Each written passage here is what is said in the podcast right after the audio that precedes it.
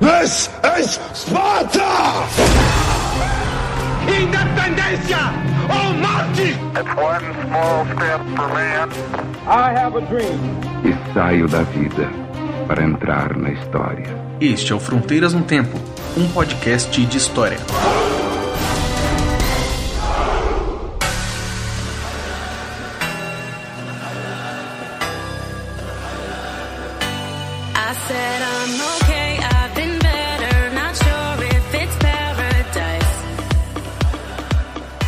Olá, aqui quem fala é o CA e você está escutando Fronteiras do Tempo, um podcast de história. Bem, gente, essa abertura vai ser um pouquinho diferente. Nós vamos entrar aí na terceira parte do especial sobre a história das Copas do Mundo. A intenção original era fazer o episódio em duas partes, mas os meninos se empolgaram, eu fiquei doente no dia da gravação. Fui até parar no hospital, tá? Mas foi nada grave, tudo certo, tô bem, tô aqui, não tô? E aí eles gravaram, se animaram e o programa teve mais de 4 horas de material bruto. E o pessoal aí da Talking Cast, de maneira muito profissional, conseguiu trazer pra nós aí de maneira bem agradável e divertida. Então nós vamos entrar aí na terceira etapa, terceira parte do programa. E aí então participaram o Marcelo Beraba, meu amigo e host junto comigo, nós dividimos aí o host, o William Spengler, o Marco Sorrilha e o Omão Grandão, overhost, apaziguador das tretas, Fernando Malta, o Fencas, também lá do SciCast. O episódio tá imperdível. Antes, no entanto, de entrar no episódio, eu preciso falar de um tema que é bem sério. Nós, do Fronteiras no Tempo, estamos extremamente comovidos e consternados com a execução da vereadora do Rio de Janeiro, Marielle Franco. Morreu na semana passada, vítima de uma provável execução. Está causando muita movimentação nas redes sociais, na opinião pública. Nós temos que investigar a fundo este caso, porque uma mulher negra, da classe política, de um partido de esquerda, foi executada. Poderia ter sido qualquer outro político, qualquer outra mulher da classe política. Nós todos ficaríamos impressionados e revoltados. O caso da Marielle Franco era uma defensora dos direitos humanos e hoje, mais do que nunca, precisamos de esclarecimento sobre o que são os direitos humanos. Nós, em breve, devemos fazer algo a respeito aqui no Fronteiras no Tempo para ajudar a esclarecer, né, o que são, para que servem os direitos humanos. Então, todas as nossas homenagens a esta mulher lutadora, batalhadora, defensora de ideais, representativa dos negros, das pessoas das comunidades fluminenses, cariocas. Jovem, 38 anos, mãe de uma filha também muito jovem, de 19 anos de idade. Fica aqui as nossas condolências à família, a todos os seus correligionários e a todos que acreditam que a política é o lugar onde nós devemos resolver os nossos conflitos. Porque, como já disse Maquiavel, é no conflito que a cidadania ativa aparece. A república, a política, é o lugar onde nós devemos resolver os nossos conflitos de forma civilizada, obedecendo regras. Não podemos apelar para a barbárie, para o assassinato. Marielle, presente.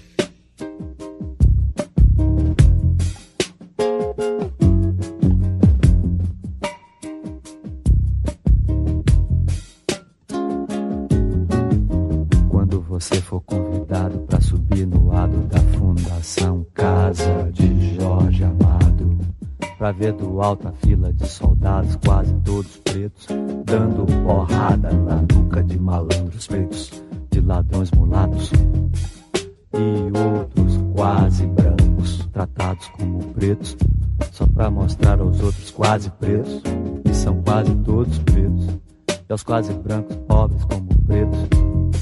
Como é que pretos, pobres e mulatos, e quase brancos, quase pretos, de tão pobres são tratados? E não importa se olhos do mundo inteiro possam estar por um momento voltados para o largo, onde os escravos eram castigados, e hoje um batuque com a pureza de meninos uniformizados, de escola secundária em dia de parada. E a grandeza épica de um povo em formação, nos atrai, nos deslumbra e estimula. Não importa nada, nem o traço do sobrado, nem a lente do fantástico, nem o disco de Paul Simon. Ninguém é cidadão se você for ver a festa do Belô. E se você não for, pense no Haiti, reze pelo Haiti. O Haiti é aqui, o Haiti não é aqui.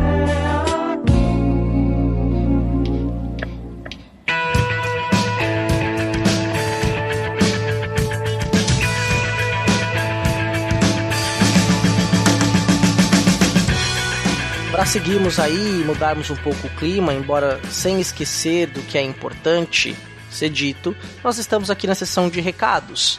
A primeira coisa que eu gostaria de fazer é agradecer a todos que nos apoiam nesse projeto. Sem vocês, esse projeto não ia adiante. Anderson Garcia, Caio César, Caio Sérgio, Eri Marculino, Eduardo Lopes, Eduardo Veras, Ettore Ritter, Yara Grise, Manuel Macias, Marcela Paparelli, Marcos Sorrilha, Maria Clara Valença, Rafael Gino Serafim, Rafael Oliveira, Raul Borges, Renata Sanches, Wagner Andrade, William Caquete, William Spengler, Yuri Morales e os dois padrinhos anônimos. Muito obrigado aí pelo apoio. Se você quiser se tornar nosso padrinho, participar do nosso grupo de WhatsApp, que as conversas são excelentes. O tema da Marielle foi altamente discutido, num nível bem alto, né? A questão de representatividade, história, né? Então é um grupo que vale a pena participar. Eu tenho mega orgulho de poder dizer que os nossos padrinhos e madrinhas são democratas, fazem um debate de forma livre, extremamente educada e qualificada. Também damos risadas, fazemos brincadeiras, mas pode vir participar com a gente. Ajude o Fronteiras no Tempo a crescer.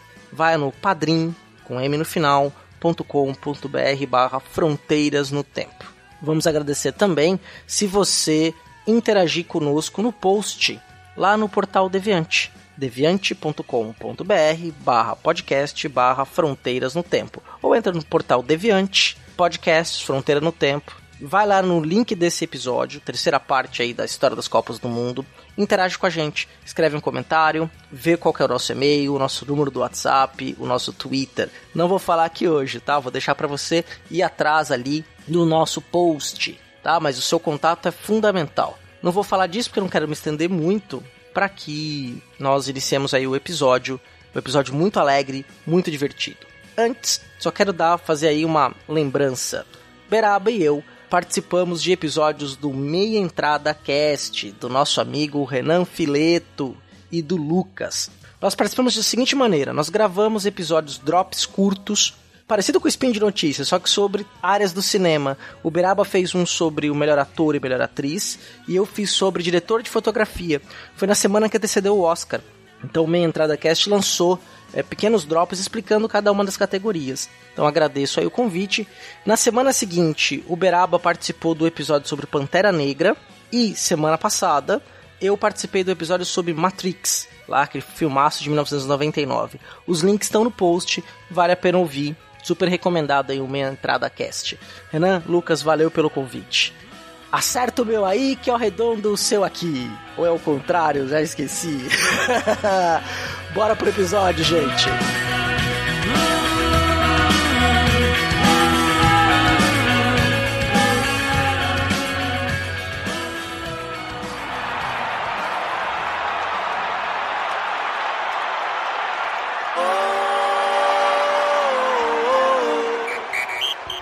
Tem a história clássica do avião da Muamba que o Beraba comentou aí, né?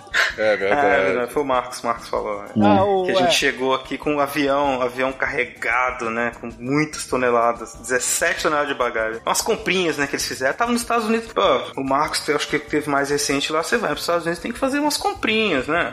Só que a Receita Federal atrapalha. É, eu fui com 2 malas e voltei com 8. E aí chegaram aqui com um monte de malas e o Ricardo Teixeira proibiu, não queria que fosse feita vistoria pela Receita Federal, senão ele cancelava o desfile da seleção. Imagina só o que eles trouxeram, né? Mas o que ninguém fala na história das Copas de 94 é que a gente teve um outro recorde. Pela primeira vez a gente teve uma seleção asiática que chegou na segunda fase. A Arábia Saudita acabou sendo eliminada pela Suécia. Foi a primeira vez que a seleção asiática passa. Eu sempre trazendo fatos relevantes. O ouvinte com certeza não conseguiria dormir se não ouvisse hoje. O Sheik invadiria o campo novamente. E aí nós chegamos na Copa da França. Podemos pular, né? A Copa da França, a França foi campeã. Vocês ficariam enojados se soubessem o que aconteceu nessa Copa.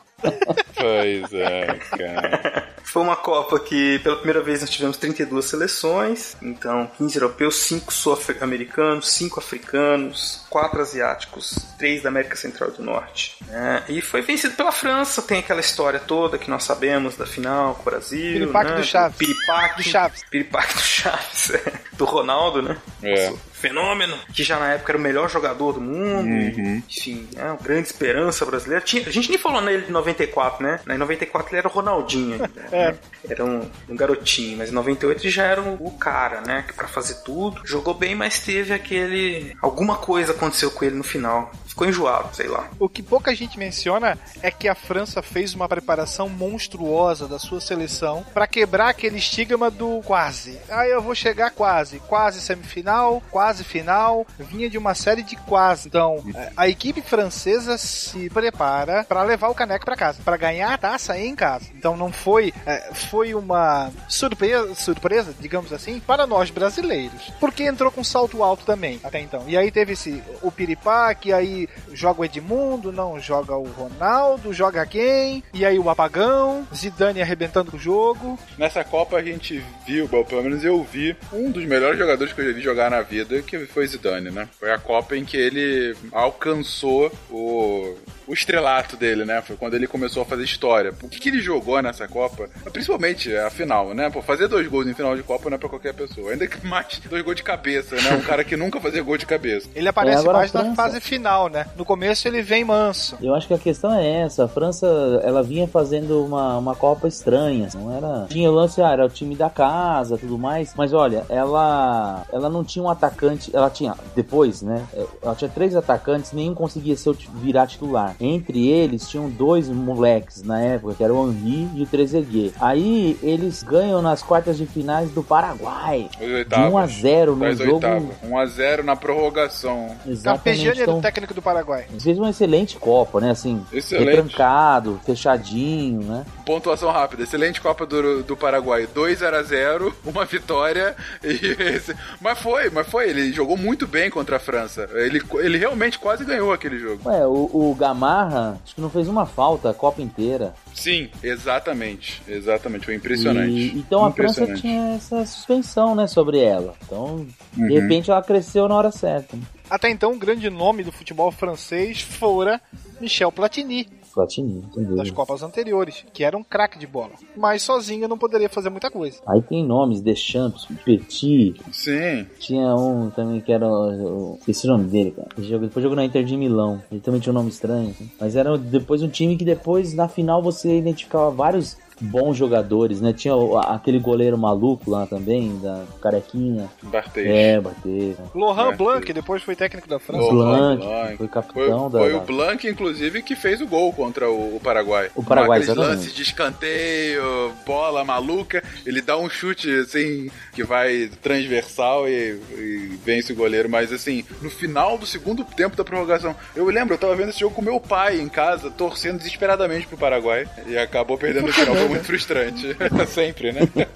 Mas ela foi indo aos troncos e barrancos mesmo, mas ela ganhou muita força mesmo na semifinal, porque ela tava indo, assim, quase não ganha do Paraguai, ganhou nas quartas de final, nos pênaltis da Itália. Ok, Itália, mas ainda assim foi nos pênaltis e tal. E aí ela vai enfrentar na semifinal a Croácia, que assim, puta, nunca fez nada na Copa, só que nas quartas a Croácia meteu 3-0 na Alemanha e tava jogando um fino da bola. Tinha lá o Davor Šuker. Foi, inclusive, Sucker. Eu acho que foi o artilheiro da Copa, né? Mas acho que era Davor, né? Davor. Davos, não era Davor Šuker? É, alguma coisa assim, mas era Sucker. Né? Era Sucker, o que importa era o Sucker. Então chega nessa semifinal contra a França e no início o próprio Sucker faz um gol no início do segundo tempo e aí, sabe, tava aquela coisa do tipo, pô, sabe, Croácia na final e o Brasil já tava classificado, inclusive. A gente tinha acabado de vencer da Holanda no dia anterior, aquele jogo, puta, que jogo contra a Holanda, né? Nos pênaltis, é o famoso Tafarel! Né? Ele pega 2 pênaltis no final. Sai! Mas aí nesse jogo da Croácia contra a França, ela toma esse gol do Sucker logo no início, só que a França, ela empata logo no lance seguinte e no final do jogo acaba ganhando. Então ela vai embalada pra caramba pra final e pra enfrentar o Brasil na final, né? E aí é história, né? E aí o Roberto Carlos vai tentar fazer embaixadinha na lateral do campo, dá o escanteio, ninguém sobe. Sobe, gol! Não, acho e que aí, quem é que sobe? Aí não! Gol! Exatamente. No lance seguinte, escanteio pra França. Quem é que sobe? Ah, de novo, a replay. 2-0. E aí é sofrimento, né? É, realmente, a gente tentou alguma coisa no segundo tempo e aí toma o terceiro no final, um contra-ataque. Sei lá, quem é que foi meio gol? Nem lembro mais. Eu acho que o Petit. O último lance do jogo, Petit. O pequeno. Ai, caraca, que final. Então é uma Copa que teve essas emoções todas aí, umas polêmicas, né? Aquela coisa do corte do Romário. A entrada do Zico como coordenador técnico. A lesão do Romário era coisa rápida, a lesão do Romário é coisa grande. Corta, e aí ele joga o Carioca, eu acho que ele volta pra jogar o Carioca e a Copa ainda tá rolando, tava pronto pra jogar. Um negócio assim, então, a lesão que era um monstro, agora é uma coisa pequena. Eu lembro da coletiva dele chorando por causa do corte. O que ele falava é que não esperaram ele igual esperaram o Branco, por exemplo, em 94. Mas o que é mais interessante é que cortam ele e convocam o Doriva. Assim, se tivesse convocado um outro atacante, sim, né? Tudo bem. Uhum. Todo respeito ao seu São Paulo, o Doriva, né? Não. Longe de mim igualar o Doriva. Quem sabe o Raí, mas Doriva. Não me sacanagem. Meu Romário foi um dos...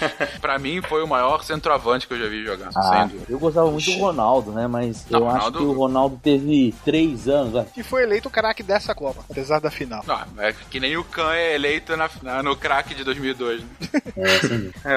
Verdade. Oliver Kahn. Nessa Copa teve uma coisa bem interessante aí do ponto de vista de geopolítica, que foi no sorteio, né? O sorteio da Copa, estão sorteando as seleções e não é que cai num dos grupos Estados Unidos e Irã. Gente, hoje eles já não se gostam muito. O Trump volta e meia fala alguma coisa, aí vai lá, fala outra coisa do Trump. Mas, gente, em 98 era uma coisa inacreditável. Era aquela coisa assim, em algum momento os dois países vão entrar em guerra. Ainda mais porque o Irã tava começando com aquela suspeita no mundo do Irã começando seu programa nuclear, tinha uma desconfiança séria, você tinha um desgaste muito grande das relações entre os dois.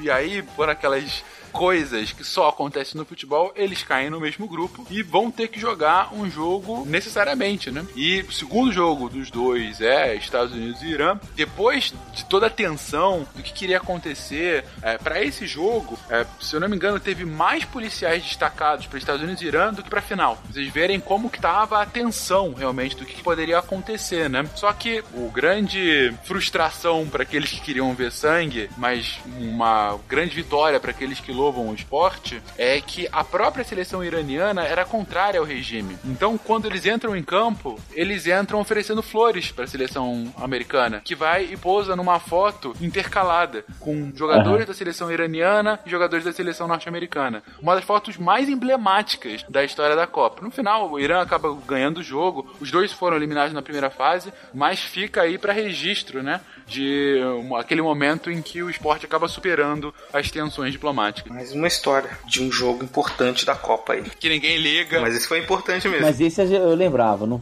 era só Pencas, não. Esse é relevante. Esse foi bom. relevante não, você estava sendo irônico, não.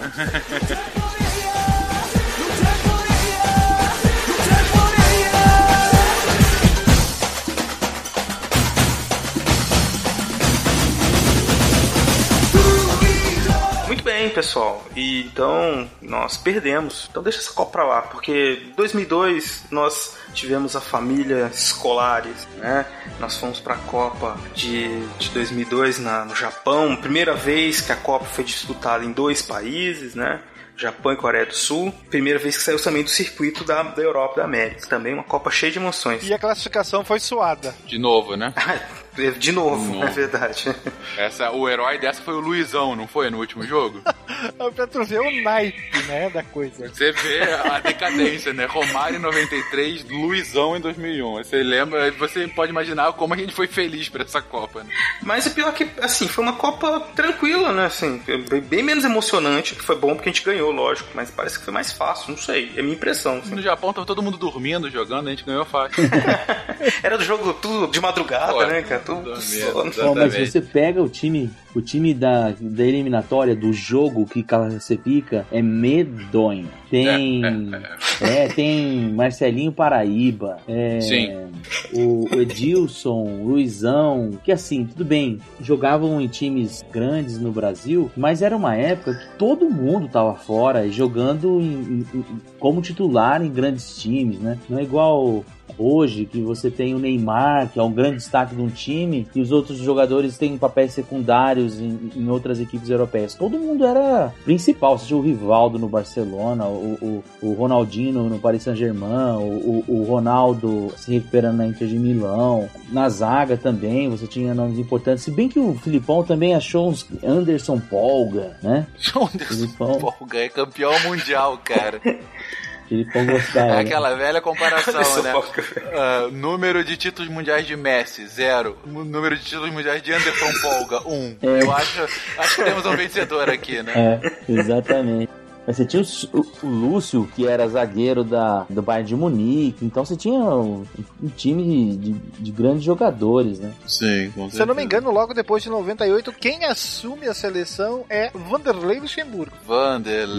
Isso. É o projeto da seleção. O projeto. E aí tu tem todo o script, né? Título da Copa América, se eu não me engano, acho que toma um ferro na Copa das Confederações, e aí você vai se arrastando pra conseguir puxar um lugarzinho ao sol. Não, depois você teve o Leão como técnico. Entre o Luxemburgo e o Filipão, você tem o Leão, que foi demitido depois do telefone. É, fazia a seleção jogar como um balé.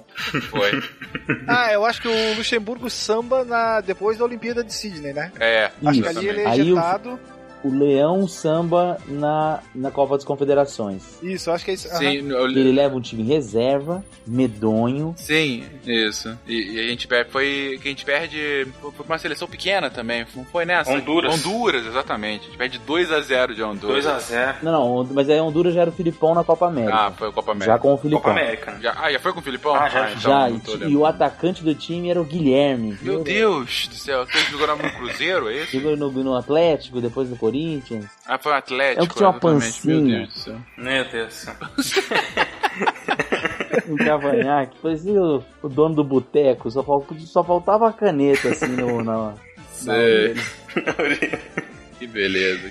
Estávamos indo bem, então. Tudo pra dar errado, hein? Tudo pronto, o script montado. É. Mas um ponto interessante dessa Copa, aí que você comentou, Cé, que foi a primeira que foi dividida, né, entre dois países, de um ponto de vista geopolítico, foi muito relevante e muita tensão pra fazer, né? A gente tem que lembrar que Japão e Coreia, historicamente, tem rixas. O Japão invadiu a Coreia durante a Segunda Guerra Mundial. E, assim, essa é a rixa mais recente, mas eles têm rixas ainda mais históricas, né? A questão de invasão, principalmente do Japão na Península Coreana e na China, é histórica. E até a própria formação, né, dos dois países. Ambos descendem dos chineses, mas tem um contato diplomático sempre. Mas desde a Segunda Guerra, a relação dos dois é extremamente estremecida. Com a Coreia do Sul é um pouco melhor do que com a Coreia do Norte, mas ainda assim não era das mais estáveis. E só que pra Copa fizeram todo um aparato especial. E quando da abertura da Copa, que foi na Coreia, se eu não me engano, a abertura foi na Coreia e o jogo final foi no Japão. O final foi no Japão. Isso. E quando da abertura da Copa, o príncipe japonês vai assistir o jogo na Coreia. E é a primeira vez que um mandatário japonês vai para território coreano. E, de um ponto de vista diplomático, é extremamente simbólico, né? E a partir daí, as relações começam a voltar para uma normalidade. Ainda não é totalmente perfeito, tem ainda rusgas, mas é o esporte tentando auxiliar nessa conciliação, né? A gente está vendo isso agora, às vésperas da gravação desse cast. Vai ter agora as Olimpíadas de Inverno na Coreia do Sul e está tendo todo um trabalho de Coreia do Sul e Coreia do Norte, tanto para o desfile no início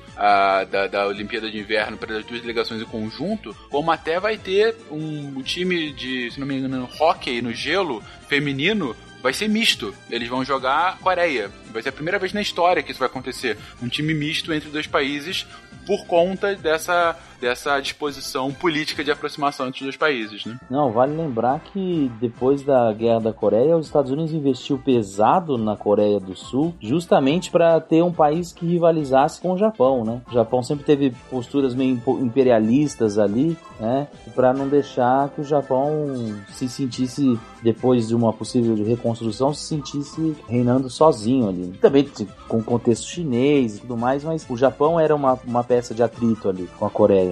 Eu lembro bem do time da Turquia, que foi uma das sensações da Copa. Sem dúvida. Verdade. É verdade. O ataque era formado por Hasan Saz e Hasan Şükür. Şükür, exatamente. Tinha o goleiro também que era muito bom. Era Rustu Hakbar, se não me engano. Rustu, exatamente. Nós tínhamos um colega de faculdade que era a cara do Rustu. Lembra que ele pintava, ele pintava embaixo dos olhos, tipo com a marcação... Embaixo dos olhos, pra guerra. Isso. Vai pra guerra, tipo futebol, né? Americano. Exatamente. E o cérebro do meio do campo era Basturk, se não me engano. Era um timão, hein?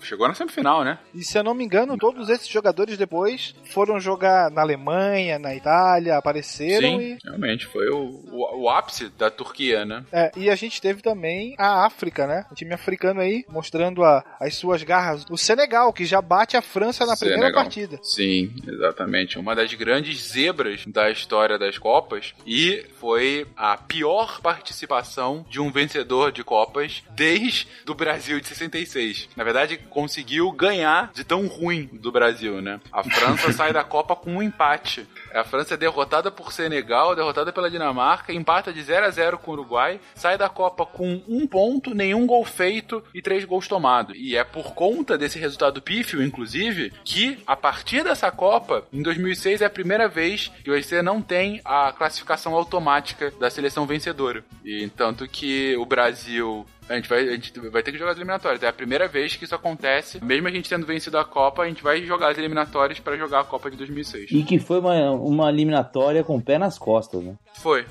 Também tinha um timão. Vixi. A própria quadrado mágico. Coreia, né? Vai bem longe, jogando em casa, vamos dizer assim.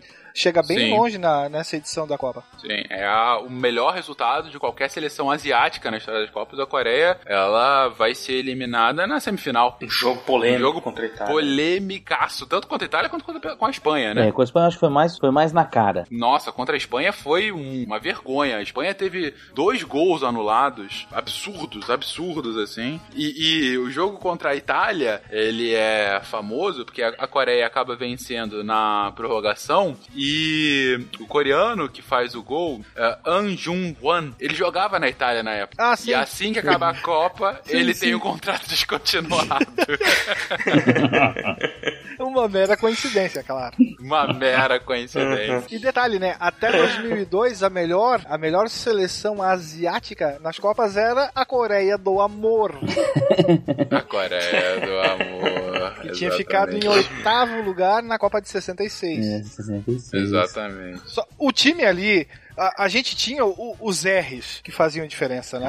Uhum. Que era sim. Ronaldo, Rivaldo e Ronaldinho. Sim. Nossa, Rivaldo. Com certeza. Excelente jogador. Copa do Rivaldo, né, gente? O Ronaldo jogou muito, mas a Copa do Rivaldo, pra mim, foi o... Rivaldo. O Ronaldo, ninguém sabia o que ele ia ser, né? Não. Porque ele tinha voltado, se machucado de novo, e aí começou o ano, ninguém sabia se ele seria chamado, se ia dar certo. mas acabou se tornando o maior jogador de todos os tempos, de todas as Copas, né? Foi o que mais chutou a gol, foi o que mais fez gol, foi o que mais fez... Até a última Copa, né? É, já é até a última, mas enfim, ele... E aí, usou o clássico corte cabelo cascão. Nossa, mano. Cascão. Que é a legítima falta de espelho. Né? Sim. E foi a primeira vez numa Copa do Mundo que o campeão foi perfeito. Ganhou todos os jogos. Ah, na verdade, foi a segunda vez. A primeira vez tinha sido em 70 também, né? Isso. Então, a única seleção que já conseguiu tal feito foi o Brasil 2 vezes. Todas as outras tiveram pelo menos um empate. Ou algum empate que foi decidido nos pênaltis. Então, foi uma campanha irretocável. Com a diferença que 70 foram menos jogos, né? Foram 6 jogos e agora foram 7.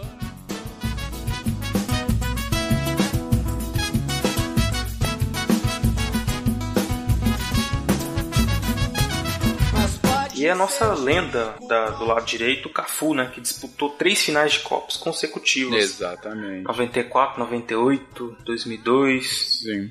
Com a final de 2002, o Brasil, ele consegue... se igualar ao Uruguai. Não, Uruguai não. Não, só a Alemanha, né? Que tinha conseguido 3 finais consecutivas. Isso aí. Uhum. Porque eu tô tentando lembrar 30, 34, 38. Não, porque a Itália não foi em 30 e o Uruguai não foi em 34, né? 38 que foi Uruguai e Itália. Então, realmente só a Alemanha conseguiu isso antes, né? Como a gente comentou, 82, 86 e 90. E foi uma Copa bem vencida, né? Digo, teve algum drama em alguns jogos. Eu lembro bem, Brasil e Bélgica nas oitavas, você se lembra desse jogo? Sim, o Marcos pega uma bola ali. Eu sou meio suspeito pra falar do Marcos, mas... Por que será? Por causa do meu nome. Eu lembro de Vampeta descendo a rampa do Palácio do Planalto. Não, isso é inesquecível. Dando cambalhota. Isso é inesquecível. Ébrio. Sim. Dando cambalhota. Ébrio, verdade. Aquele deve ter vindo no avião, daquele jeito. Sim, sim. Curtido coitado no ar. Exatamente. Do piloto. Mas tem alguns lances assim que foram imortalizados, né? O gol do Ronaldinho contra a Inglaterra. Sim, sem dúvida. Né?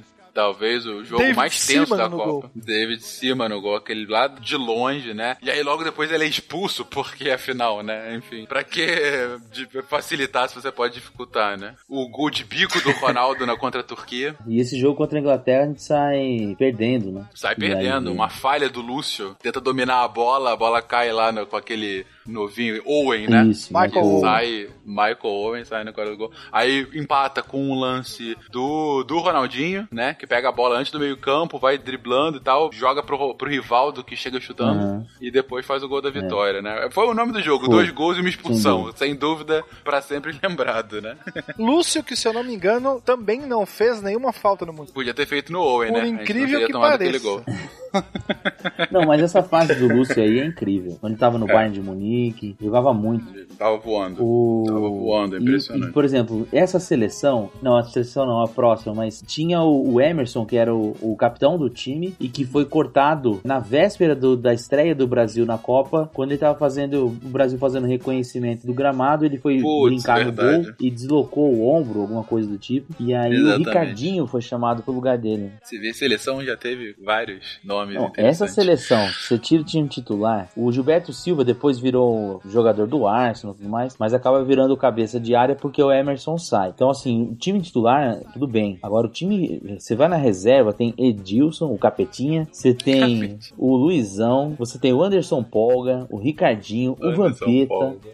Foi a galera do pagode, né? Eu lembro do Denilson que entra contra a Turquia e vai, no final do jogo, é perseguido por 4 turcos, driblando ali na lateral. Vocês se lembram disso? Sim. Pra segurar o jogo. E o Galvão atacando de analista político. O exército turco-otomano. É um poeta também, né? De boca fechada. O Galvão é excepcional. E assim, ó, ainda bem que o time titular era bom e nós não precisamos usar o banco, hein? Não, impressionante, cara. Impressionante. Realmente. E aí, aquela final, não sei se você lembra, Brasil, primeiro tempo, tomou um sufoquinho. Delete era o lateral reserva. Delete, né? Delete. Só tinha um reserva que realmente não entrou, poderia ter entrado, mas estava bem com o Marcos, que era Rogério Ceni, terceiro goleiro. Isso aí era bom pra aquecer. Mas... O dizem que nos treinos o Filipão perguntava pro Rogério, sabe bater falta? Ele falava, sei, né? Então vai lá aquecer meu goleiro. Tipo isso. Marcos agarrou muito nessa Copa. Teve um lance no jogo contra a Alemanha, quando tava 0x0 ainda, uma falta que ele espalmou, a bola bateu na trave depois, uma porrada que foi... É. Cara, foi... E também um outro lance que foi, assim, de queimar roupa também, quando tava 0x0. Até que a gente fazer o primeiro gol, aquela final tava dificinho, cara. Tava bem complicado.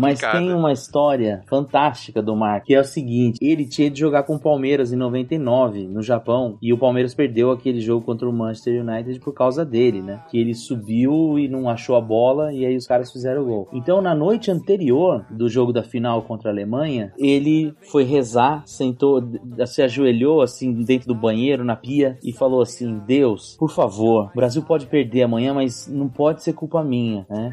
Eu tenho que sair daqui, pelo menos ninguém lembrando do meu nome. Olha, se der certo, se a gente for campeão, eu juro que eu vou doar 50% do bicho pra uma instituição de caridade. Aí ele vai dormir e começa a se remoer, gira pra um lado, gira pro outro, ele volta no banheiro, ajoelha no mesmo lugar e fala, 50 você sabe que não, mas 10 eu dou.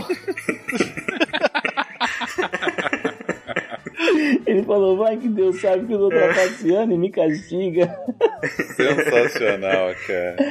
É uma figura esse cara. Meu Deus. Como a gente havia colocado, Oliver Kahn, que vinha fazendo uma competição irretocável, era sem dúvida o melhor goleiro do mundo à época, né? Puta goleiro e tudo mais, me solta aquela bola nos pés do Ronaldo, né, cara? Ah, meu Deus do céu. Chute do Rivaldo, ele tenta encaixar, mas foi uma delícia ver aquilo, aquela bola sendo reboteada, né, cara? A delícia era tomar cerveja 8 horas da manhã no café, junto com o café. Pois é. Nossa. E a gente já podia fazer isso tranquilamente, é verdade. E aí, conversa vai indo, nós fomos campeões em 2002. O time, pelo que eu me lembro, assim, entre 2002 e 2006, o Brasil foi melhorando muito. Antes da Copa de 2006, né, nós ganhamos Copa das Confederações muito bem, o time era muito bom, era tudo maravilhoso. Foi bem pra Alemanha, né? Foi. A gente chegou bem lá. A Copa das Confederações de 2005, se eu não me engano, foi aquele 4x0 na Argentina, não foi? Foi um negócio assim, inacreditável. Coisa... O time de 2006, no papel, era muito melhor que o de 2002. O Ronaldo Gaúcho, assim, no auge. Cara, comendo a bola. O Ronaldinho Gaúcho era o Ronaldinho do Barcelona. O Ronaldo, Cacá, o Adriano. Você tinha o Zé Roberto, fazer o primeiro volante. Você tinha o Lúcio, o Juan, Roberto Carlos, o Cafu, o goleiro, o Dida, né? Então você só tinha o Julinho Pernambucano no banco. Todo mundo falava que tinha que entrar e tal, né? Já era um timaço, impressionante. Um timaço, sem dúvida. E não deu em nada. Preparação daquele jeito, né? Em Vegas, é isso o nome da cidade? Aqueles treinos, né? Que todo dia 50 mil pessoas vendo. Era um negócio impressionante. O pessoal entrava em campo, né? E delícia. É o maldito do salto alto. Sem dúvida. O oba-oba, o já ganhou. E a Itália, discretamente, como sempre, sem salto alto, foi crescendo também na competição, até virar campeã. Teve o lance clássico, né? Na final, a expulsão do Zidane com a cabeçada no Cannavaro. Cannavaro. Não. Materazzi. Materazzi, é verdade. Que o Materazzi xingou a irmã dele, né? Cannavaro era o capitão. Ele foi o craque da Copa. Não, foi. O craque da Copa foi o Zidane. Ah, sim, não, mas ele foi o melhor do mundo no ano. Sim, melhor do mundo, exatamente. Foi a primeira vez que um defensor foi melhor do mundo. Cannavaro, por causa da Copa. Foi pro Real Madrid e tudo. Mas vocês estão vendo que essa tradição de bola de ouro realmente é um pouco complexa, né? A gente teve em 98 era o Ronaldo, 2002 era o Kahn e em 2006 o Zidane, né? Aquele balãozinho clássico que o Zidane dá no Ronaldo em 2006 é qualquer coisa. Não. De novo a França. E a cena imortalizada que o Galvão tanto falava, o que o Roberto Carlos estava fazendo com aquela meia? Eu confundi, exatamente. Em 2006 que é a meia e em 98 é o balãozinho. É o balãozinho. O balãozinho que ele tenta dar uma... levantadinha na bola pra tirar, né? É levantadinha, exatamente. Aí é o escanteio que é o primeiro gol. E, cara, foi uma Copa bem complexa, né? O Ronaldo faz o último gol dele na Copa, né? Que ele 3-0 contra a Gana. Ele dribla o goleiro, né? O negócio... Já estava no passo do elefantinho, já. Já, estava bem. Já estava. Assim. Longe de ser. Longe do Ronaldo. No caminho, né? Digamos. Com o abdômen bonito, bem cuidado. O famoso pânceps. Exatamente. E aí você tem aquela cena no final, que é o Fernando Vanucci aéreo na televisão, né, comemorando o título italiano e não falando coisa com coisa. Falei da outra vez que eu, em 2006, eu fui para um congresso na Espanha e no dia da final a minha entrada foi pela Alemanha, né? Então eu tenho um passaporte com carimbo de que eu entrei em Frankfurt em 2006, no dia da final, né? França e... Só que aí eu já assisti o jogo da final no aeroporto de Madrid, que eu ia pra Valência. E aí eu vi a expulsão e tal, e o jogo foi pra prorrogação, e aí eu tive que entrar no avião. E eu sou meio cagão, assim, pra andar de avião, né? De repente, eu tô lá no avião, lá, fazendo... Porque aí eu volto a ser católico fervoroso quando eu tô dentro do avião, né? Depois passa, mas nesse momento... Eu nem tomo cerveja. Melhorou, mas na época era assim. Não tomo cerveja, que vai que é pecado, sabe? Aí, tô eu lá, de repente, só escuto o piloto fala uma coisa assim. O piloto ninguém entende em qualquer língua. E aí a moça olha uma pra outra, assim, sem entender. Eu falei, caiu, fudeu. Ele tava cantando os pênaltis, que tinha um monte de italiano no voo. E aí, ninguém entende nada, assim, o cara falando. Eu falei assim, pronto, caiu, fudeu. Ele tá falando algum código pra dizer a moça, tipo... se salva aí, né? Aí de repente ele vira e fala: Itália, campeã do mundo. Puta que pariu, não sei se eu fiquei mais aliviado. Porque não ia, não era nada do que de saber o resultado da final. Porque eu não queria que a França ganhasse de jeito nenhum. Foi uma final feia, né? Não sei se vocês se lembram, foi uma final bem feia. O Zidane fez o gol da Itália, aquele pênalti cavadinha, né? Da França. Um pênalti cavadinha. Isso. A Itália empatou e depois foi um jogo amarrado. Foi logo no início também. O Materazzi fez o gol da Itália e ficou naquela, mais nada até os pênaltis, né? A Alemanha não tinha um bom time, apesar de ser o time da casa. Né? Acabou sendo terceiro lugar, né? Foi eliminada pela Itália na semifinal. Mas foi passando, tinha um atacante, né? Como que era o nome do... Que era também, foi a última Copa dele, era um... Eu ia falar um alemão. Um loirão, eu não lembro agora o nome dele, mas também foi a última Copa dele. O Balak. Então era time já meio pro... de transição, assim. Sim, sim. Ele tava preparando o time, que a Alemanha dizia é que em 2002 eles ficaram surpresos de chegar à final, porque era uma preparação pra Copa de 2006, na verdade, onde que eles queriam brilhar, né? E acabaram tendo um resultado um pouco pior por conta dessa derrota na semifinal. Mas você vê, mais uma vez, a Alemanha foi vice-campeã em 2002, em 2006 ela é semifinalista, em 2010 ela é semifinalista, em 2014 ela é campeã. Então, assim, é indiscutivelmente a seleção mais estável, de melhor performance, melhor eficiência, vamos colocar assim, na história das Copas, né?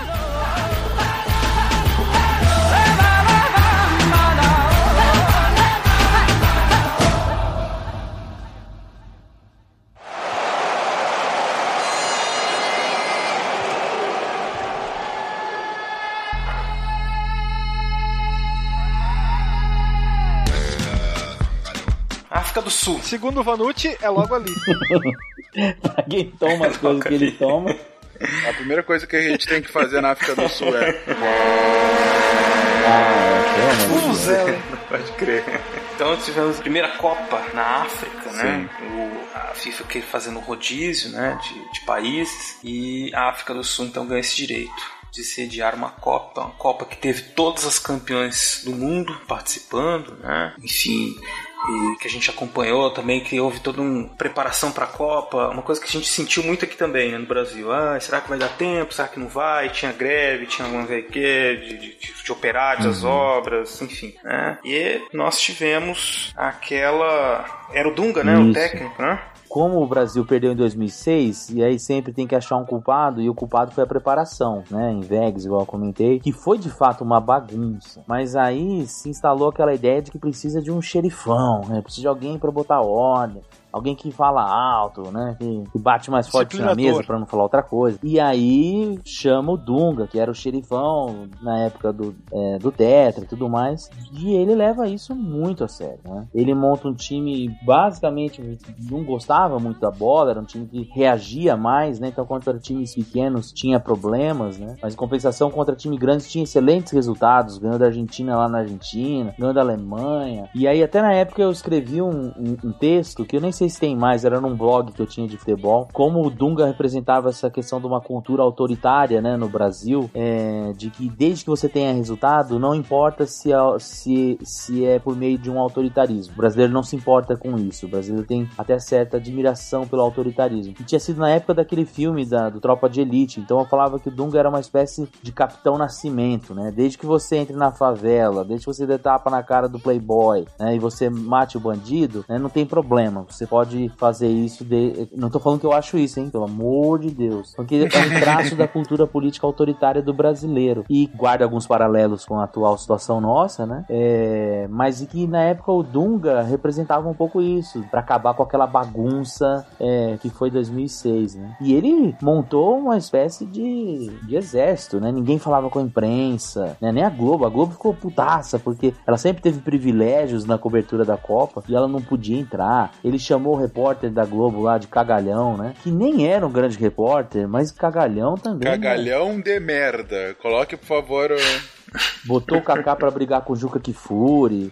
Foi tenso, foi um ambiente muito tenso pro Brasil nessa Copa. Foi bem, bem complicado. E a Copa foi interessante por ser a primeira Copa num país africano, né? Então, assim, tinha essa novidade, mas pro Brasil em específico foi uma Copa muito complicada, né? Porque, assim, a gente teve uma primeira fase que não teve grandes sustos, mas foi longe de ser brilhante. Uhum. Gente, a gente ganhou de 2-1 da Coreia do Norte. Entendeu? Assim, isso aí foi a nossa estreia.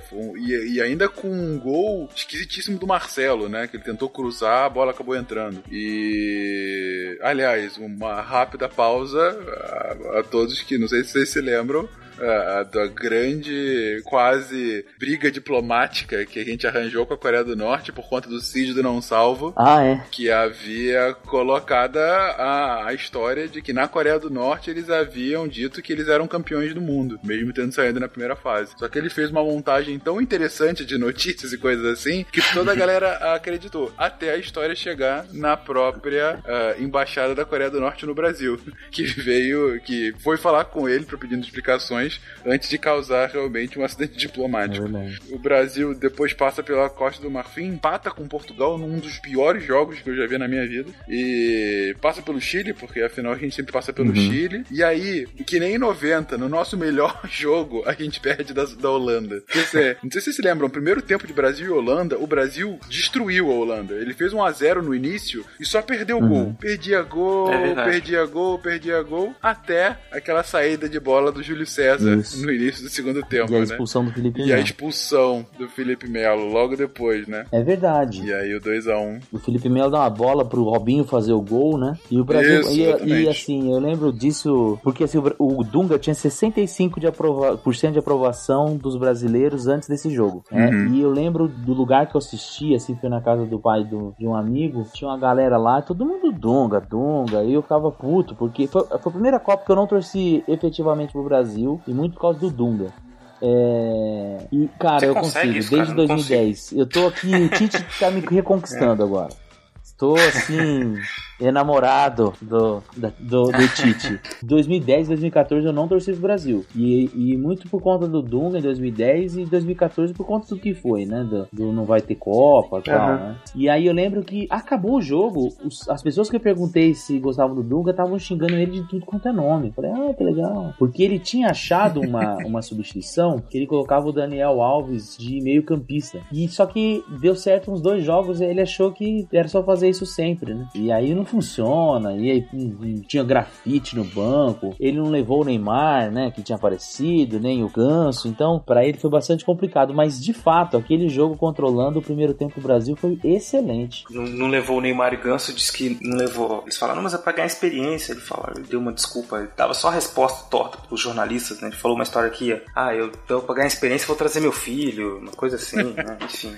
Sempre bate, amor, né? De pessoa. A finesse de um lord inglês. Um lord inglês. E a Espanha, né, que foi campeã dessa Copa. A Espanha campeã. Tocando a bola. O melhor estilo Barcelona. Quase não fazendo gol. A Espanha, quase, mas é verdade, a Espanha foi o campeão mundial com o menor número de gols da história. Se vocês forem ver a campanha da Espanha, a Espanha perde pra Suíça de 2-0, ou 1 ou 2-0, não lembro. Ganha de 2-0 de Honduras, ganha de 2-1 do Chile, e aí depois, na última fase, na fase final, ela ganha todos os jogos de 1-0. 1-0 de Portugal, 1-0 do Paraguai, 1-0 da Alemanha, 1-0 da Holanda. Ela vai cozinhando o jogo, aí... Ela tinha muita posse de bola, mas pouca definição, né? Exatamente. E, como você disse, é o tic-tac, né? É o tic-tac no seu auge do Barcelona indo pra seleção espanhola. Sem o Messi, né? Um pequeno detalhe.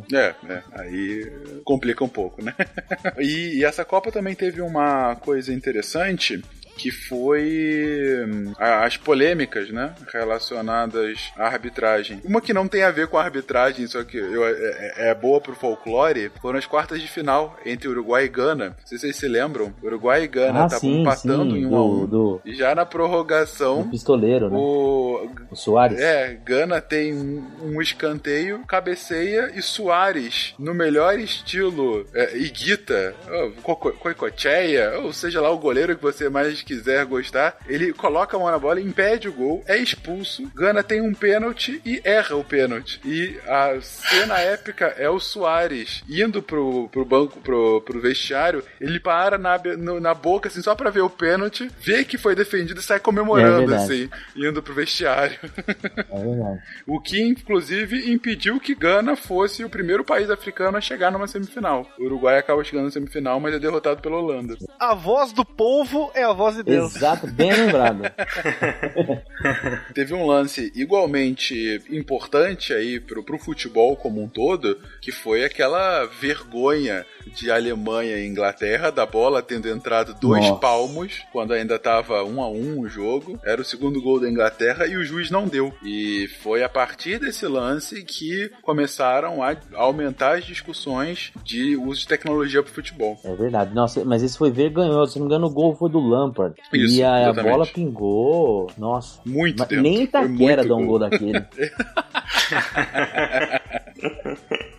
Exatamente. Dizem os alemães que foi a vingança pela Copa de 66. É verdade. E é justamente da Alemanha essa figura do povo. Exato. Acho que é o destaque da Copa. Eu acho que foi a maior maluquice. Bola de ouro da Copa. Não, a maior maluquice foi a vuvuzela, que não dava pra ouvir nada no estádio. Chatíssimo. Foram um povo que ficava num aquário em Oberhausen. E aí eles colocavam... Ele previa os jogos da Alemanha. Então o que eles faziam? Colocavam 2 recipientes com ração, um com cada bandeirinha. E a ração que ele fosse pegar significava o time que seria vitorioso. Claro, em relação à Alemanha. E ele acertou todos. E aí depois ele acabou fazendo o da Holanda e Espanha também, né? Porque ele fazia só os da Alemanha, né? Só os da Alemanha. E acertou também. Bizarro. E o que virou do povo? Fica ele morre 2 anos depois. Parece que foi vitimado por um cartel da Colômbia que apostava no adversário. Alguma pincelada geopolítica pelo fato de ter sido Copa na África, alguma coisa assim? Na verdade, por que foi na África, né? Porque desde os Estados Unidos havia esse desejo da FIFA de começar a fazer uma Copa do Mundo rotatória, né? Então você tem a Copa nas Américas, aí depois em 98 na França, na Europa... Aí depois você vai para a Ásia em 2002, volta para a Europa, em 2006 por conta de uma negociação, porque já era para ser na África em 2006. E aí acaba indo para a África em 2010, depois volta para a América em 2014, né? Só que a partir de 2014, com as merdas de preparação que foi na África do Sul e no Brasil, a FIFA decidiu extinguir essa ideia pro futuro.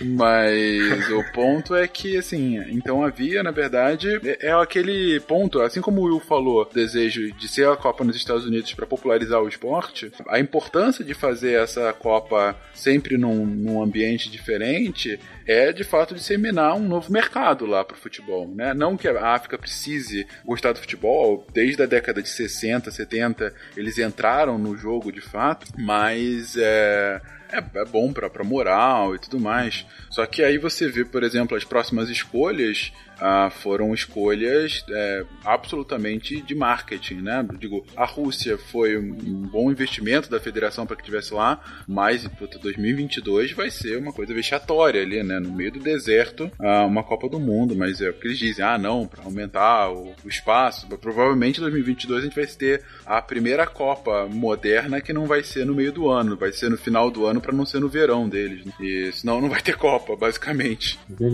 Mas de um ponto de vista geopolítico, na verdade teve uma participação maior dos países africanos, porque eles ganharam uma vaga a mais, né? A África do Sul, ela volta, acho que foi a segunda Copa da África do Sul, porque ela não tem lá uma grande seleção. Tem que lembrar que a África do Sul treinada por Papai Joel. From the middle to behind.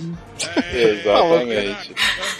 Mas então você tem uma participação interessante dos países. A Gana, quando ela vai passando e acaba caindo no Uruguai, mas Gana passa a ser a grande seleção africana. Parece que os próprios sul-africanos começam a torcer pelo país e tal, porque o pressuposto da Copa é que não era uma Copa da África do Sul, era uma Copa da África, entendeu? Então, assim, a África do Sul estava só sediando, mas era uma Copa para todos os africanos. O tempo todo você via que as propagandas eram para isso e tudo mais, uma África unida e tudo mais. A gente sabe que é muito mais propaganda, a África tá longe de ser unida, ela é uma coxa de retalhos. Exatamente. Mas, de qualquer forma, pra propaganda valeu por isso e Gana acabou personificando isso. E é eliminada por conta da mão.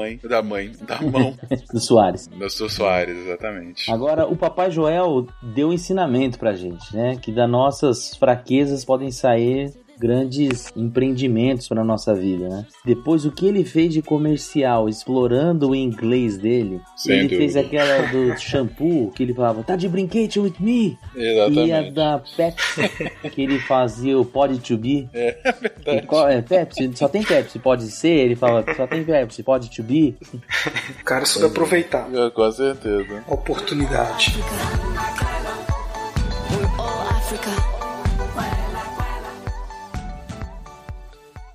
A torcida vai, bota pressão pra cima da Alemanha. Lá vem cruzamento! É o gol da Alemanha. Nossa. Botou na frente, olha o perigo, Close!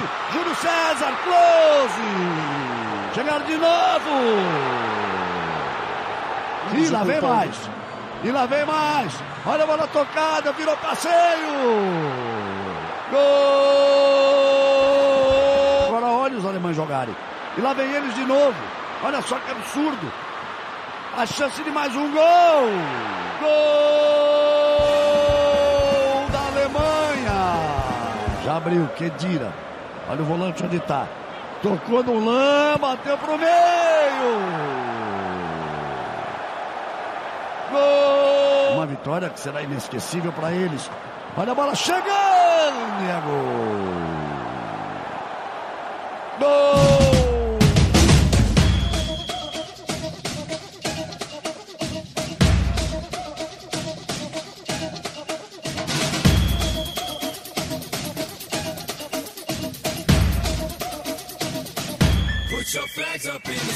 E aí nós chegamos finalmente na maravilhosa Copa do Brasil em 2014, lembrando então que desde 2007 nós sabíamos que ia fazer a Copa. E aí a gente já foi empurrando com a barriga, não, a gente vai resolver, vai dar certo, vai ficar tudo bem, né? Todo mundo comemorou que vai ter Copa, e foi toda aquela maluquice, vai ter, não vai ter, e enfim, fora do futebol pra gente, então foi muito marcante essa Copa, E no futebol também, porque logicamente nós temos aí o maior vexame, né, da história brasileira. O fuleco, né? Você falou de fuleco, sabe o que me lembrou aqui, rapidinho? A famosa, inesquecível Jabulani da Copa de 2010. É verdade. E como chamava a bola no Brasil? Brazuca. Brazuca, né? É verdade. Que beleza. E é isso, 7-1, 2014. Parabéns pra Alemanha, foi campeã. Eu torci pra Argentina nessa Copa. Eu também. Final, desculpa, eu não consigo. Eu não consigo. Mesmo depois de 7-1, eu não consigo. Desculpa. O Galvão Bueno ganhou e inspirou pra mim. Eu tenho que odiar os hermanos.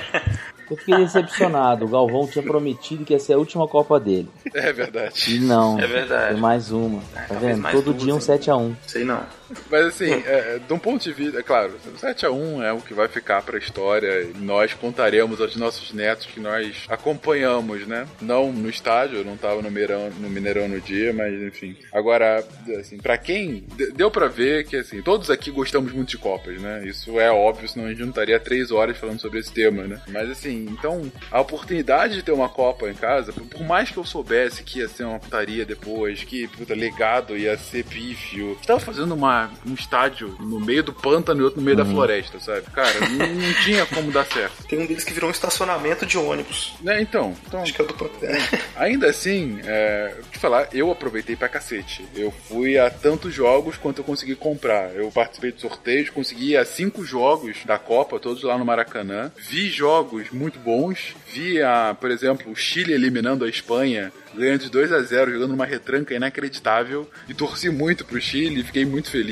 Vi jogos horríveis como Rússia e Bélgica, um 0-0 num calor inacreditável que não podia ser menos, mas foi muito legal. Eu não sei quanto a vocês, mas pra mim, viver o clima, sim, na época eu morava no Rio ainda, tinha um clima de Copa do Mundo que era bacana demais, cara. Você via muito gringo lá, sabe, o tempo todo, e sabe, era um negócio diferente mesmo. Por mais que a preparação tenha sido caótica e o pós tenha sido uma bosta, o durante foi muito bom, entendeu? E eu lembro que as pessoas comentavam exatamente isso, que se temia que ia dar tudo errado, mas na hora funcionou e todo mundo falou que foi muito bom, sim, o clima e tudo mais, todo mundo falou muito disso. Né? Isso é. Não, falam que foi, na fase de grupos, foi a melhor Copa de todos os tempos, né? E foi mesmo. Tiveram alguns jogos na fase de grupos que foram inacreditáveis de bom. Assim, muitos jogos de excelente nível técnico. Pô, como é que esquecer 5-1 da Holanda na Espanha? Pois é. Uma sova, logo o primeiro jogo, assim, um gol do meio de campo. Aquele gol cabeçada, né? Que encobriu o goleiro. Quem é que foi? Eu nem lembro quem foi agora. O cara jogava no Ajax também. Não, Ajax não, no Arsenal. Esqueci o nome dele. Não lembro agora. Mas assim, o sucesso que foi a seleção da Costa Rica, que tava no grupo da morte e acabou eliminando Itália e Inglaterra na primeira fase, né? Aquela coisa mais inesperada do mundo. Os Estados Unidos, que jogou muito bem. Ganhou de Portugal, todos, né? Os jogos, ganhou de Portugal, acabou eliminado num jogo que foi massacrado pela Bélgica, mas que foi o recorde de defesas de um goleiro numa partida só. Era o Howard, o goleiro? Aquele goleiro deles, o Howard, exatamente. Não deixava, foi 2-1 pra Bélgica na prorrogação, no último lance da prorrogação também, né? Então, assim, a gente teve jogos muito legais. E um jogo que foi muito legal pros outros, né? Pra gente nem tanto.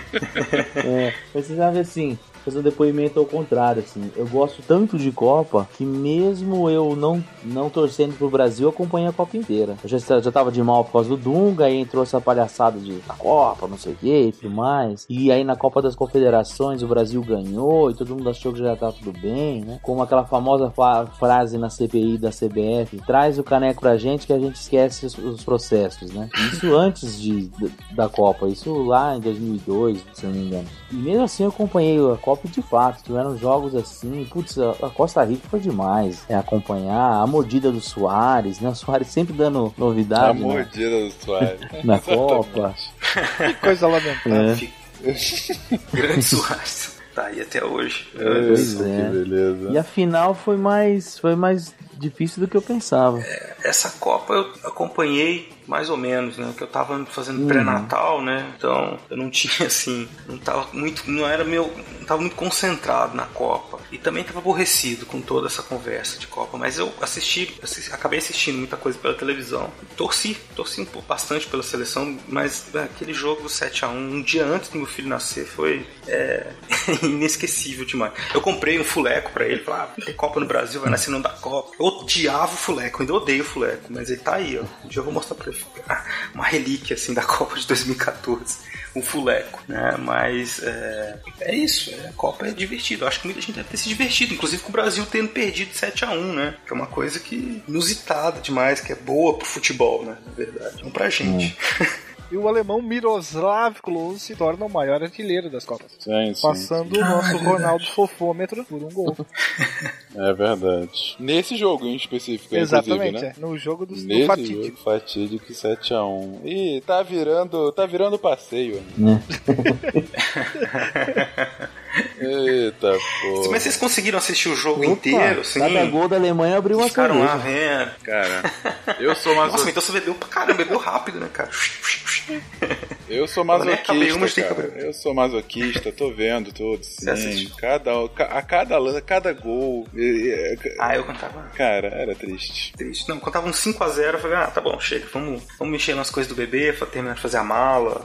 Enfim, eu fui com assim, falando sério, com a cabeça fria e tudo mais, esse jogo se resumiu em 10 minutos pra esquecer, né? Porque assim, eles abriram um placar logo no início, e aí veio o segundo gol com uns 20 e poucos minutos, e dos 20 aos 30 minutos ficou 5-0. Esse foi aí que decidiu, né? Porque assim, claro, o segundo tempo foi muito isso. O Brasil todo no ataque, a gente tomou um gol de contra-ataque, 2 gols de contra-ataque no segundo tempo. Mas assim, foram esses 10 minutos que o Brasil se perdeu. Quando tomou aquele segundo gol, você vê os gols que o Brasil toma, são inacreditáveis, né, gente? Vamos combinar.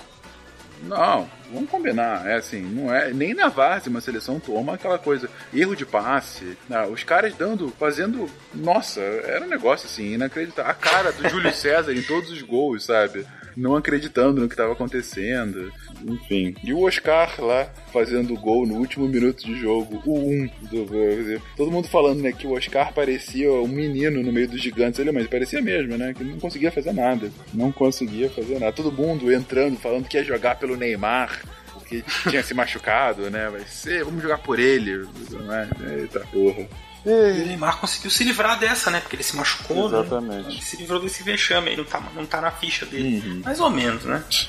Mas é interessante como isso foi capitalizado. Futebol capitalizado politicamente, né? Futebol tem dessas coisas, a gente comentou em várias Copas, como tem a relação com a política. Às vezes fornecendo bons resultados para quem está no poder, às vezes não tem resultado nenhum, como foi o caso do Fernando Henrique, né? Que ele era presidente em 2002, foi aquela Copa lá, belezinha, ganhamos, gente rolando, o Vampeta rolando. Mas em 94 teve.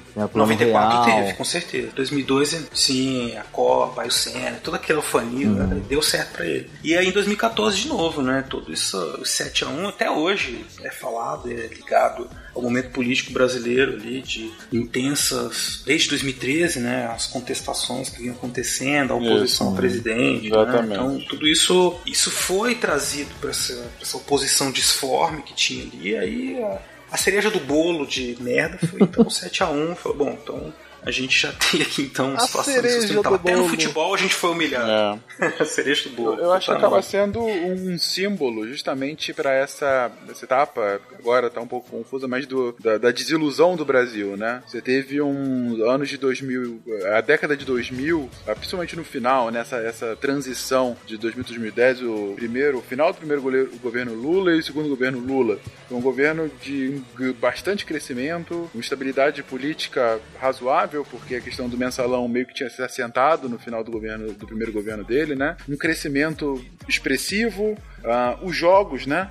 Foi quando a gente ganhou tanto a Copa do Mundo quanto as Olimpíadas, então tinha uma questão de projeção num plano internacional. Eu lembro bem, eu estava me formando na faculdade nessa época, então foi quando ele aumentou o corpo diplomático brasileiro enormemente. Em geral, o Itamaraty contrata de 10 a 20 pessoas por ano nas suas provas. Nessa época, durante uns 6, 7 anos, foram 100 pessoas por ano. Eles queriam realmente aumentar o corpo diplomático, renovar, porque queriam uma presença mais efetiva do Brasil. Justamente porque era o momento...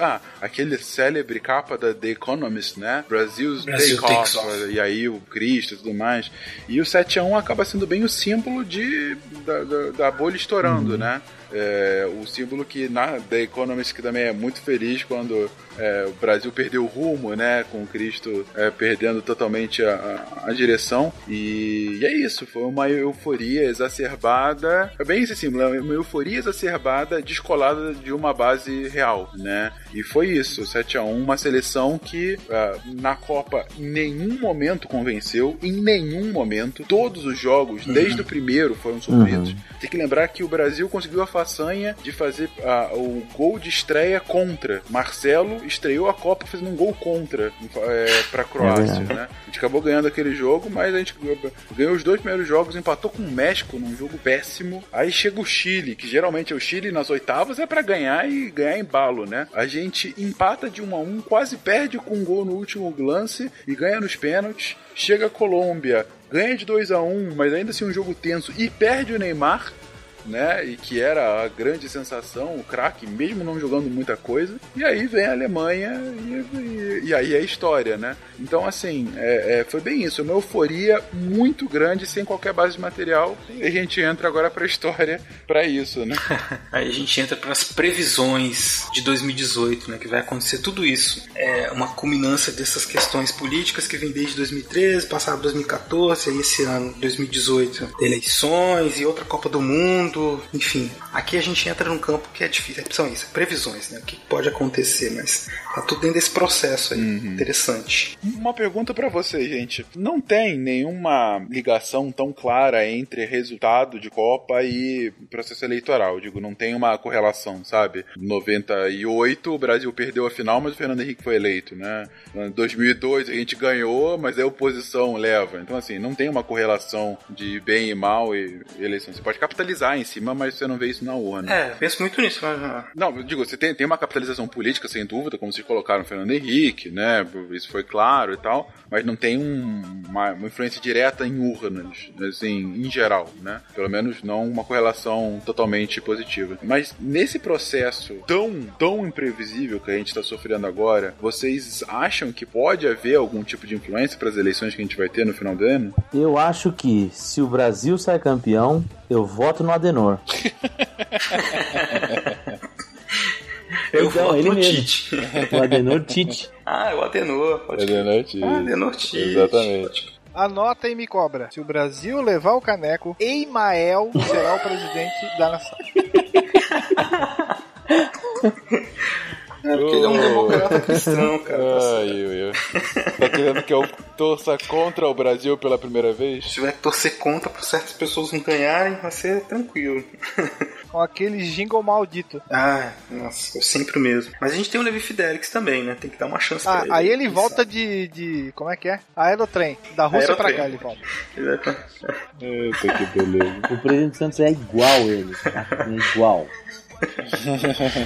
Pra frente, sai de casa, vem pra rua, pra maior arquibancada do Brasil.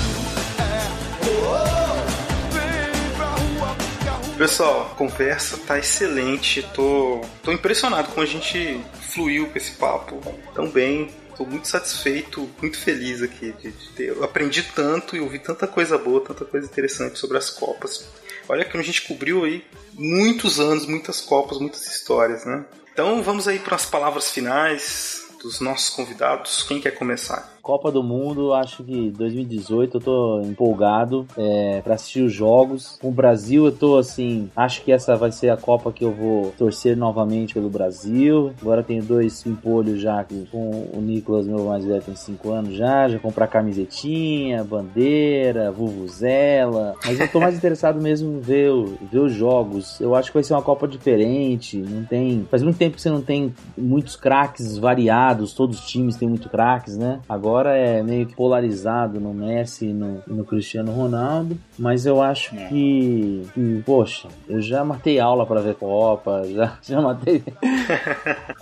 Não falar nada aqui, porque senão acaba sendo demitido também, mas... poxa, pra mim é sempre um evento muito legal, Copa do Mundo, eu tô animado pra essa e espero que seja legal pra vocês ouvirem, tanto quanto foi pra gente falar das últimas Copas do Mundo, apesar do clima meio fúnebre, né, de 2014. Muito bem. E os senhores Will, Fernando... É teste pra cardíaco, amigo. Vai ser... É sempre divertido. Independente de qualquer coisa, eu acho Copa uma delícia. Principalmente se você é um alemão durante o 7-1, né? Puta, aí é mais divertido ainda, cara. Mas as histórias que eu ouço dos alemães é que eles estavam não tão se divertindo, mas até um pouco constrangidos com a surra que estavam dando. Teve uma galera que pediu desculpa e tudo mais. E eu fico pensando, se fosse o contrário. Se fosse o contrário, eu estaria zoando eles até hoje. Mas enfim... Mas assim, é sempre legal, cara. Eu me desligo de tudo pra ficar vendo todos os jogos, principalmente aqueles que ninguém vê, justamente por conta dessas histórias e tal. Então, puta, já vi que vai ter... Bom, pra começar, a abertura da Copa vai ser horrorosa, vai ser Rússia e Arábia Saudita. Vai ser a pior abertura da história das Copas, e é claro que eu vou acompanhar toda ela. Aliás, porque, sim, Will e Fencas aí, que manjam mais arriscado, qual que é a chance do Putin entrar como zagueiro nesse jogo? Ou bancar o Sheik Árabe. Exatamente. Bancar o Sheik Árabe, né, cara? Já temos aí uma expectativa de uma cena interessante. Sem dúvida alguma. Pô, a gente caiu num grupo ok, não tá muito fácil nem muito difícil, mas vai ser divertido, cara. Eu acho que a gente tem bastante chance de ganhar. Tem mostrado um bom futebol, né? Teve uma eliminatória até tranquila, principalmente a segunda fase. Vamos ver, né? O time tem que tá redondinho. A galera tem jogado bem, né? As pessoas da seleção têm jogado bem. Neymar um pouco estrelinha sempre, né? Mas de qualquer forma, jogado bem. Vamos ver. Paulinho, Gabriel Jesus. Vamos ver. A seleção tem que encaixar. A Paulinho jogando muito bem, Gabriel Jesus com boas... Agora machucou, né? Mas de qualquer forma tá voltando agora. Felipe Coutinho jogando muito bem, agora inclusive foi pro Barcelona, né? A gente tem bom goleiro, a gente tem uma boa zaga, sabe? Bons laterais, o Daniel Alves voando, vai ser a última Copa dele, mas ele tá jogando muito bem. Marcelo também jogando muito bem, então assim, é um time muito, muito arrumadinho, né, cara? Eu vejo uma chance boa. Você tá precisando, com essa do Jesus, talvez esteja precisando de um centroavante, né? Ainda em procura. Sem Jesus vai ser quem? Só Deus, cara. Mas isso aí joga na Argentina. Exatamente, é difícil competir. Mas então assim, tem alguns buracos pra fechar. Vai ter 2 amistosos até a Copa, né? Vamos ver se fecha. A gente vai pegar a Alemanha agora. A primeira vez que a gente pega a Alemanha depois do 7-1. Vai ser no mínimo divertido esse jogo. Vamos ver se a gente consegue encaixar o jogo. Espero, mas assim, independente do resultado do Brasil, claro, eu vou torcer pra caramba pra gente ganhar. Mas gente, Copa do Mundo e suas histórias é uma das coisas mais gostosas que tem pra acompanhar, porque aí você vê o que é o esporte de verdade, né? Em toda a sua potência. Belas palavras, muito bem. Inclusive foi isso que nos motivou a fazer esses episódios especiais para vocês, ouvintes, que é a nossa paixão não só pelo futebol, mas pela Copa, né?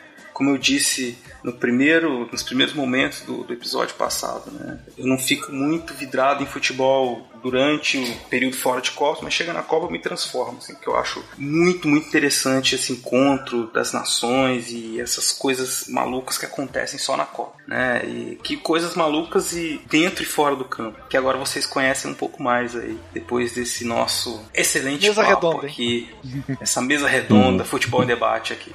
Exclamação! Eu queria terminar agradecendo muito a presença de vocês, do Fencas, muito obrigado por ter estado aí com a gente. Prazer. E o William, e o Marcos, foi muito bom terminar e começar 2018 com vocês aqui, batendo esse papo muito gostoso aqui no Fronteiras sobre futebol, sobre Copa do Mundo. E é isso, né? Vamos ficando por aqui então. Hoje, sem o CA, né? Fez uma falta grande o CA, porque ele sempre tem uns comentários típicos do CA, né? Mas vocês vão ouvir mais um pouco dele, vocês vão ouviram nos recados, vão ouvir depois nos próximos episódios. Logo a gente tá de volta. Muito obrigado então, pessoal. Um abração pra todos aí. Valeu, gente.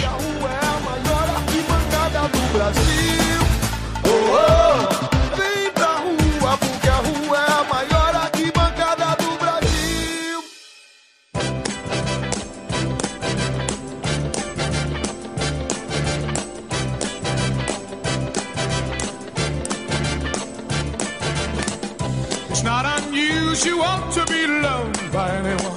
Olá a todos, aqui é Cláudio Sobradinho. Gostei muito da segunda parte e ela não parecia ser tão enorme assim, não. É, fantástico trabalho de edição, viu? É, ansioso pela terceira parte e eu queria dar uma curiosidade sobre a Copa de 94. Eventualmente depois eu mando o digital da foto que eu tenho lá em casa. É, eu estava na Itália, morando na Itália, quando teve a Copa de 94 e eu fui o único maluco saindo pelas ruas gritando "é tetra" com a camisa azul do Brasil e com a bandeira, né? E um colega de trabalho falou para mim: olha, se você quer andar amanhã, se você quer estar vivo amanhã, é melhor você sair das ruas. Eu assisti a Copa de madrugada, né, lá na Itália ela passava de madrugada, e eu sempre assistia com a minha irmãzinha, basicamente recém-nascida.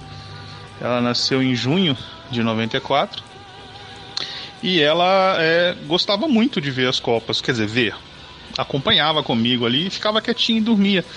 Eu só não podia gritar gol, porque senão acordava a menina. Bom, basicamente é isso. Só uma coisa, me parece que eu ouvi saboia, não sei se é em português é saboia, mas pelo menos eu sempre aprendi Savoia, com V, né? E o lance é que a bandeira da Itália, e o protagonista lá na Itália, pelo menos, não foi Garibaldi. O protagonista foi o Conte de Cavour, né? O Conde de Cavour, que fez toda a negociação, inclusive ganhando uma parte do Nordeste da Itália de Napoleão, que cedeu, e a Itália cedeu Niça e a Costa Azzurra, né, a Costa Azzurra, para a França ganhar sua unidade territorial. E o grito era "Forza Savoia", não era "Força Itália", né, Savoia por causa da cor do Vittorio Emanuele. E aí, desde então, todo o esporte italiano, não importa a disciplina, usa a azzurra, que é a quarta cor, né, a cor de Savoia, e o tricolor ficou para a bandeira. Bom, é isso que eu tinha para hoje. Muito obrigado e ansioso pelo próximo capítulo. Excelente trabalho, como sempre.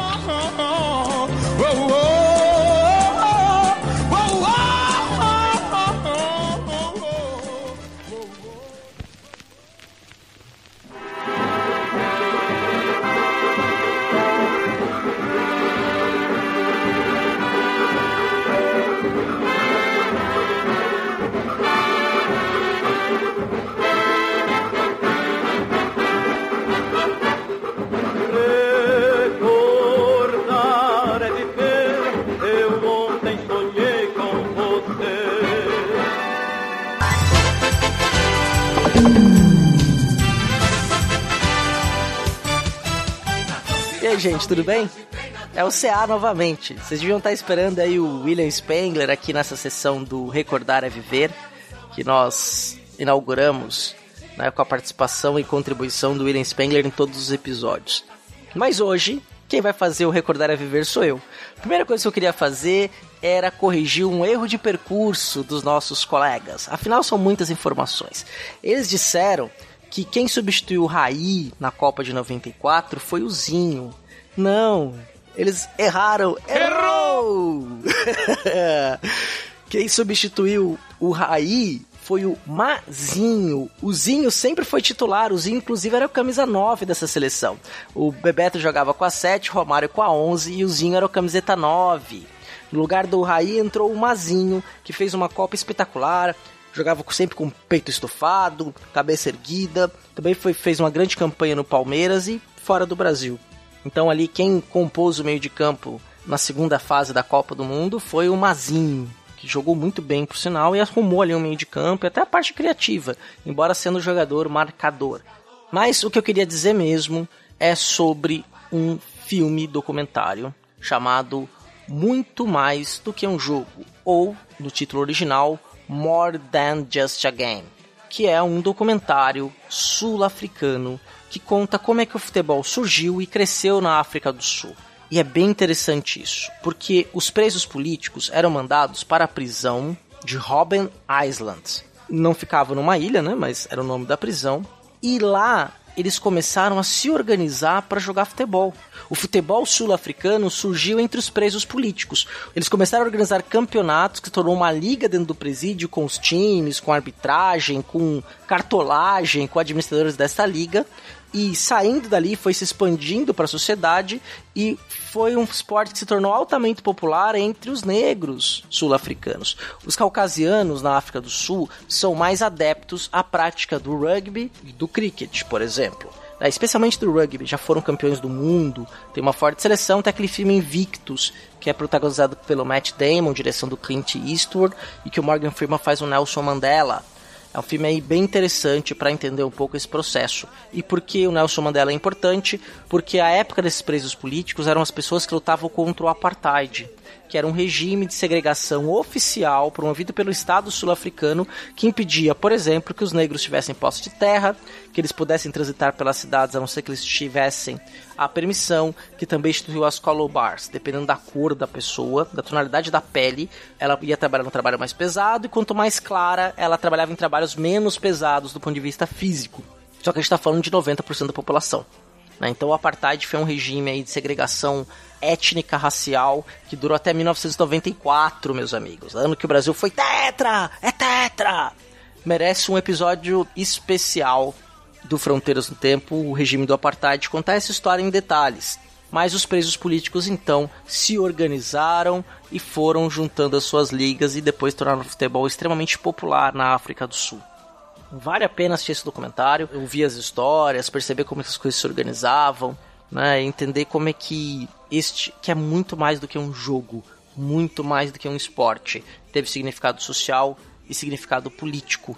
E recomendo também que vocês ouçam o último spin de notícias que eu participei, que veio ao ar no dia 16 de março, que eu falo da questão da representatividade dos negros nos livros didáticos e de uma websérie chamada Nossa Voz Ecoa.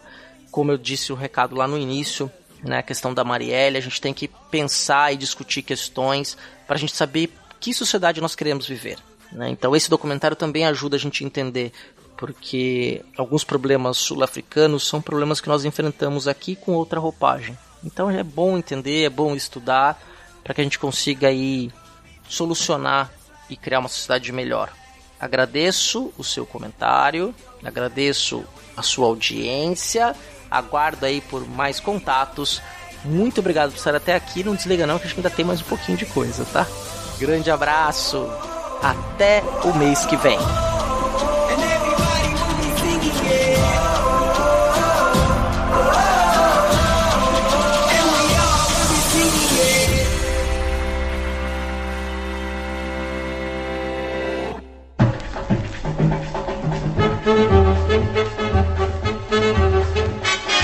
Olá pessoal, eu sou Yara Grise, falo de Jabuticabal, do interior de São Paulo, e eu sou uma amante da ciência, da história e amante do futebol. De Copa do Mundo então, sou louca por Copa do Mundo, eu meio que viro outra pessoa em época de Copa do Mundo. O CA e o Beraba me pediram para falar para vocês um pouco da minha experiência, ou melhor, das experiências, das histórias que eu tenho relacionadas à Copa do Mundo ao longo de minha vida. E é interessante como o futebol entrou na minha vida, porque meu pai não é tão apaixonado assim por futebol quanto eu, meu irmão também não, mas desde criança eu tinha esse fascínio pelo futebol. Eu tenho 4 primos, né, que eram da mesma idade, e nós brincávamos juntos. E como eu era a única menina, logicamente, a brincadeira principal era jogar bola, era bater um baba, né, como se diz na Bahia. E eu era goleira.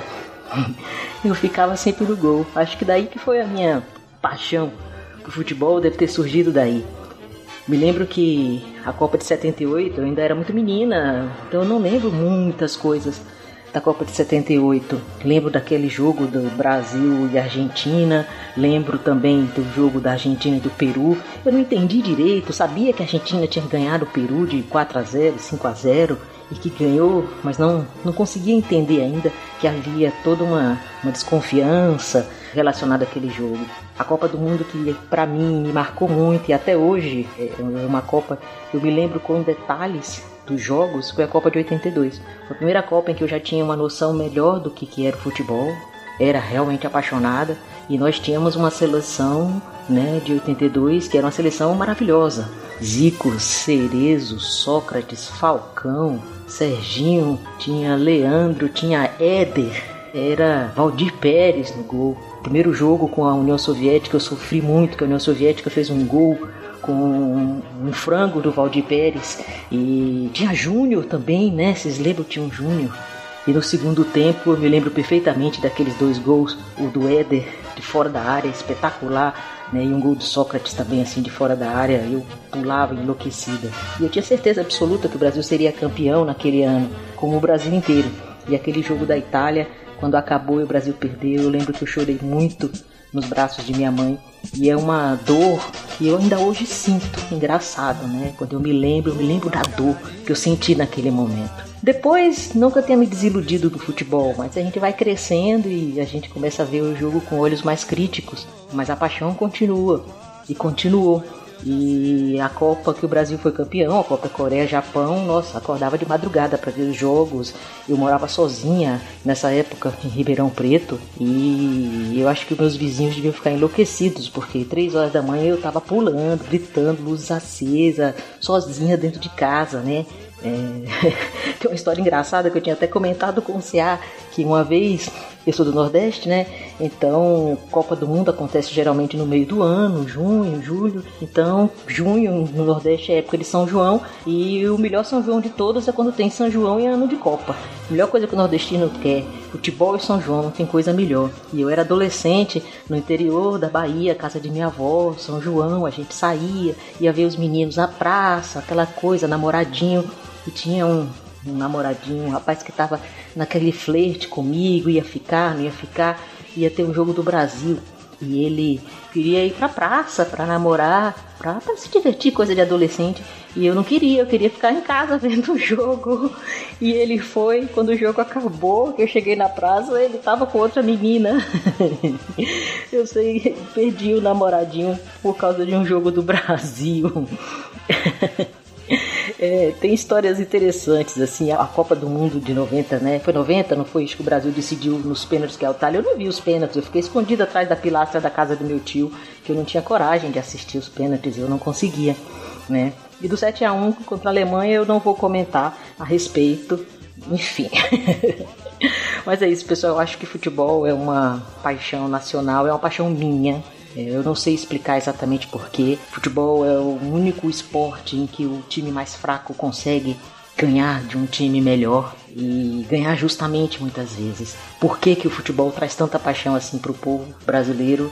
Às vezes eu critico que muitas vezes ele é usado para manipular ação política, enfim, como é sempre, ano de Copa do Mundo, então isso acontece muito, mas eu não consigo me controlar. Eu torço. Hoje tenho olhos críticos, como eu falei para vocês, em relação a tudo que o jogo representa, mas como uma amiga uma vez me falou, vou lavar sua boca com sabão de tanto palavrão que eu falava durante um jogo do Brasil. É isso, pessoal, é mais ou menos isso. Espero que vocês tenham gostado, tenho certeza que o cast foi super gostoso. Aproveitem e apoiem aí o cast maravilhoso, para quem gosta de história, para quem gosta de conhecer a história do mundo, a história de pessoas, a história de gente, é mais do que recomendado, extremamente agradável. Fronteiras no Tempo, um grande abraço para vocês, beijocas na bochecha e até. With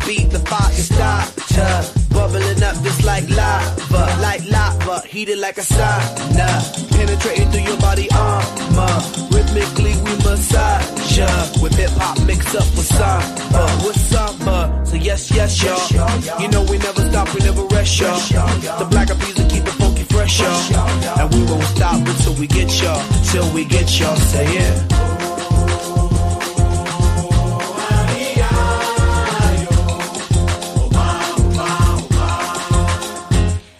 Samba